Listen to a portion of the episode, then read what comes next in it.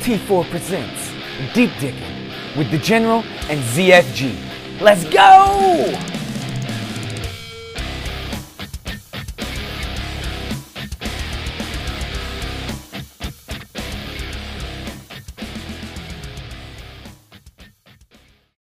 And we are back. Week six, T4 is what we're looking forward to. Week five in the books. On today's episode, we're going to discuss last week's matchups, take a look at the waiver wire, maybe have a boo this man, probably have a boo this man, um, and then we'll look at this week's matchups, and then we'll get this closed out. As you can probably already tell, it is just me, ZFG, today. Got no generals, got no dickers, so it's going to be a quick and uneventful cast. Like I keep saying, hopefully we'll get all of us together one day again, but it's becoming increasingly more difficult. So we'll see how that goes. But until then, I'm going to keep the past past podcast going so that we do not miss a week even if no one's listening. Ah, and I know some people aren't listening because some people aren't even playing, setting their rosters, accepting trades, being one in four, thinking they got a top five team.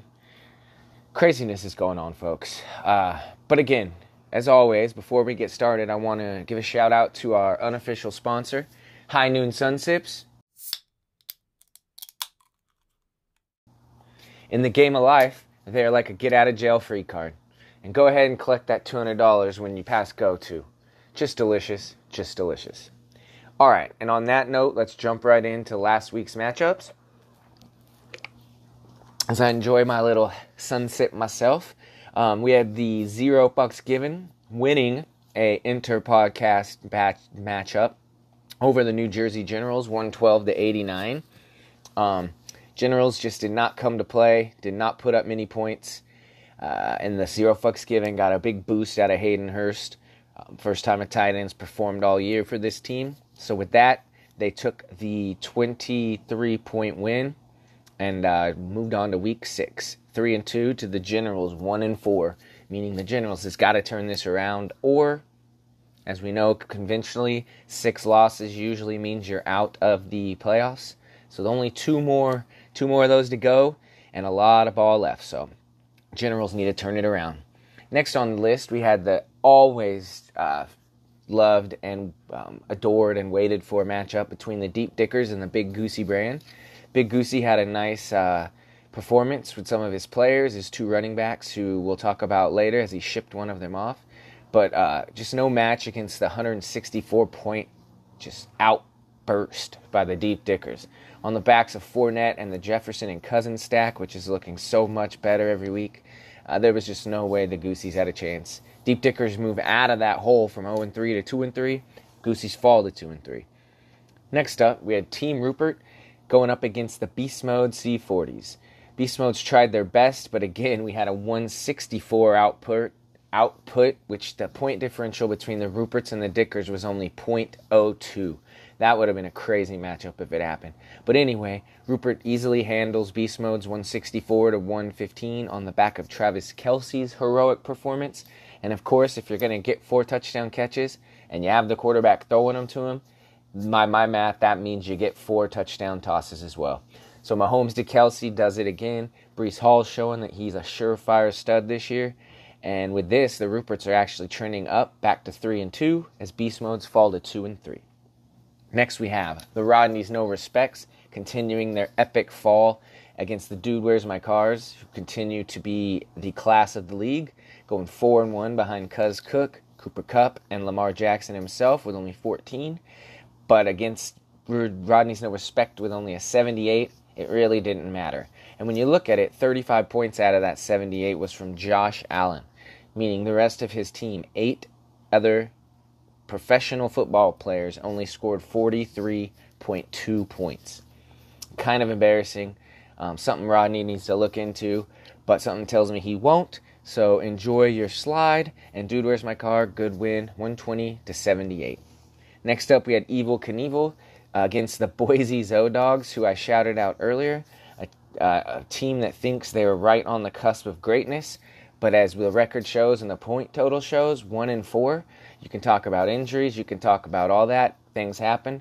Um, but you have to make some sort of adjustment. So, yeah, you might have a guy like Diggs or Hill that's obviously really good, um, one of the best in the league. But when you're one in four, they're not enough to help your team. So it's sometime you have to uh, bite the bullet and try to get a haul. Don't say accept dumb trades, which you've obviously mentioned to some, but you have to fucking take the good ones because you have to get something back and you have to start scoring more than 70 points. Uh, two more losses for Boise as well, just like Thomas, basically puts him out of the playoffs for the year. Um, and no one wants to be out of the playoffs by week seven. So hopefully they'll turn it around next week, but something tells me they won't. Evel Knievel goes to four and one on the back of a very mediocre 96 to 73 by the Boise Zoe Dogs. Next up, we have Fake News himself dropping a 177 on Dead Wrong Cutthroats. Obviously, the matchup of the week. Uh, even with 135, it appears that Dead Wrong got crushed. Uh, the fake news came out with Chubb, Myers, Williams. I mean, all getting 25 points. Uh, so there's just nothing you can do about that. Tip of the hat to fake news. They moved to three and two. Dead Wrong falls to three and two. Next up, we're going to go ahead and take a look at the waiver wire this week. Check out some recent activity. See if anything makes sense. Doesn't make sense. Help someone. Helps no one. That's what we're here for.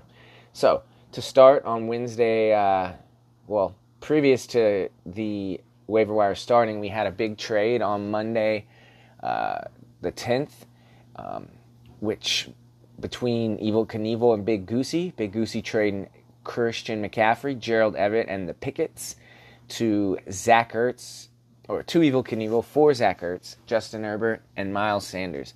A very even trade, I think. Obviously, you're giving up Christian McCaffrey. If he stays healthy, he's going to be one of the top running backs always. Uh, Gerald Everett was a great player uh, for the first four or five weeks, but it's yet to be seen if he can continue that over a full season. Zach Ertz, we know, can and has been a uh, safety valve for Kyler Murray in Arizona. And Justin Herbert stacking him with Austin Ekeler. it's a very smart move. And I think Miles Sanders has been a, a great player for the Eagles. So on the my judgment right off the top, without too much uh, think thinking or in-depth analysis into it, is that Big Goosey got the better end of this deal, while Evel got the best player. Uh, so we'll see what happens the rest of the season. I actually play the Big Goosies this week, so I will be testing out this new lineup first, um, and we'll see how that goes. Other than that, the biggest pickup was Eno Benjamin for 32 bucks, which actually be, ended up being the perfect bid, as the team who bid second on them bet $31. So it was a big pickup for myself with Conner looking likely not to play. Um, really needed that, and I'm glad the the one dollar extra got it done. Uh, we also had um, t- uh, not much else really. I mean, there's just really not much. Tevin Coleman got picked up. Um, Harrison Butker picked up again. He just keeps getting picked up and dropped, just in case he actually plays. Alec Pierce is a good pickup, but uh, other than that, not not too much, and not really important to name the teams or what happened because I don't think these guys are going to affect too much this week. Uh, maybe Deon Jackson, but it looks like Jonathan Taylor's going to play. So who knows? We'll see if any of this helps. Um, but I feel, not just biased, is the biggest one was getting Eno Benjamin uh, to fill the void of running back if there's no James Conner. All right. So that was the waiver wire for week five. Now we'll uh, get into the Boo This Man segment. Boo This Man. Um, I wanted to go back to the Boise Zoe Dogs again. Just keep rubbing it in and boo this man. Um, like I said, I know all the trades might not be equal or fair. Some might be downright stupid, but at some point you have to make a change. You have to take value from one of your best players and build a better roster. Um, bye weeks are even starting now, so one more loss, two more losses, it might be over. Uh, I know the Generals are also one and four, but they are always willing to trade, and I know have tried, have been trying to. So again, I'm booing the Zoe Dogs. Um, hopefully, he'll get something done and make his team a more uh, competitive squad before it's lights out already for this season. All right. So next up, we're gonna go straight into next week's matchups. Uh, we got the always uh, hated and disgusting matchup between the Big Goosey brands and the zero fucks given. Right now we're projected at 110 to 104. Um, Conner's still projected at 14, so if that goes down, uh, Benjamin's will probably go up and we'll probably be around 110 to 108. Uh, big don't expect Conner to play, so that's why he's on my bench. Anyway, I'm going to go with myself in this one and hopefully squeak one out. Um, I'm nervous about the Herbert Ekeler stack, but we'll see how that goes. Got to wait till Monday night. Going myself, ZFGs, moving to 4 and 2. Next up, we got the New Jersey Generals versus Beast Modes. Uh, I'm going to make this short and sweet. I'm going to go with Beast Modes. I believe they're not even starting. Actually, no, I think they put in Jerick McKinnon. So if Jonathan Taylor does play, um, I, I don't see much of a way for the Generals to win unless three or four of their guys go much higher than their projections. So we're going to go with beast modes to get it done, and this would push Generals on the brink of extinction for this year. Next up, we got the Red Hot Deep Dickers going against Rodney's No Respect. Deep Dickers pulling his classic head games, not playing or showing his hand. So he's got his uh, people he's going to play on the bench, so we don't really get a true projection. I'm going to go with Deep Dickers in this to win. Rodney's No Respect has way too high projections, and going into byes for some key players next week, they have to win, and I don't think they'll get it done. I think Dickers rides this train, keeps it going, moves to three and three, three wins in a row. Rodney loses his fourth in a row, and it goes to two and four. So next up, we've got um, Team Rupert versus Evel Knievel. And we got a good matchup here, I believe. It's going to come down to the Patrick Mahomes, Mikkel, or Mick Kelce, Kelce stack. Uh, so I'm going to go with Team Rupert over Evel Knievel because I think there'll be a lot of points in that Chiefs Bills game, which is going to make Mahomes and Kelce have to perform, and uh, it's going to be too much. So I'm going with Rupert to get to four and two. The Knievels to fall to four and two. Next up, we have a Dude Where's My Car versus Dead Wrongs Cutthroat matchup. I'm going to go straight with Dead Wrongs on this one. He's got really solid players this week and great matchups. So we're gonna go with them to get back on their winning side and go to four and two, and hopefully move. Dude, where's my car to four and two? Next up, we got the Boise Zodogs versus Fake News. Don't need to talk about this. Already booed this man, rubbed it in too much. Gonna go with Fake News though to crush Boise to go to one and five and pretty much be done on the season. So those are my projections. Um, I feel that the power rankings still are pretty much the same.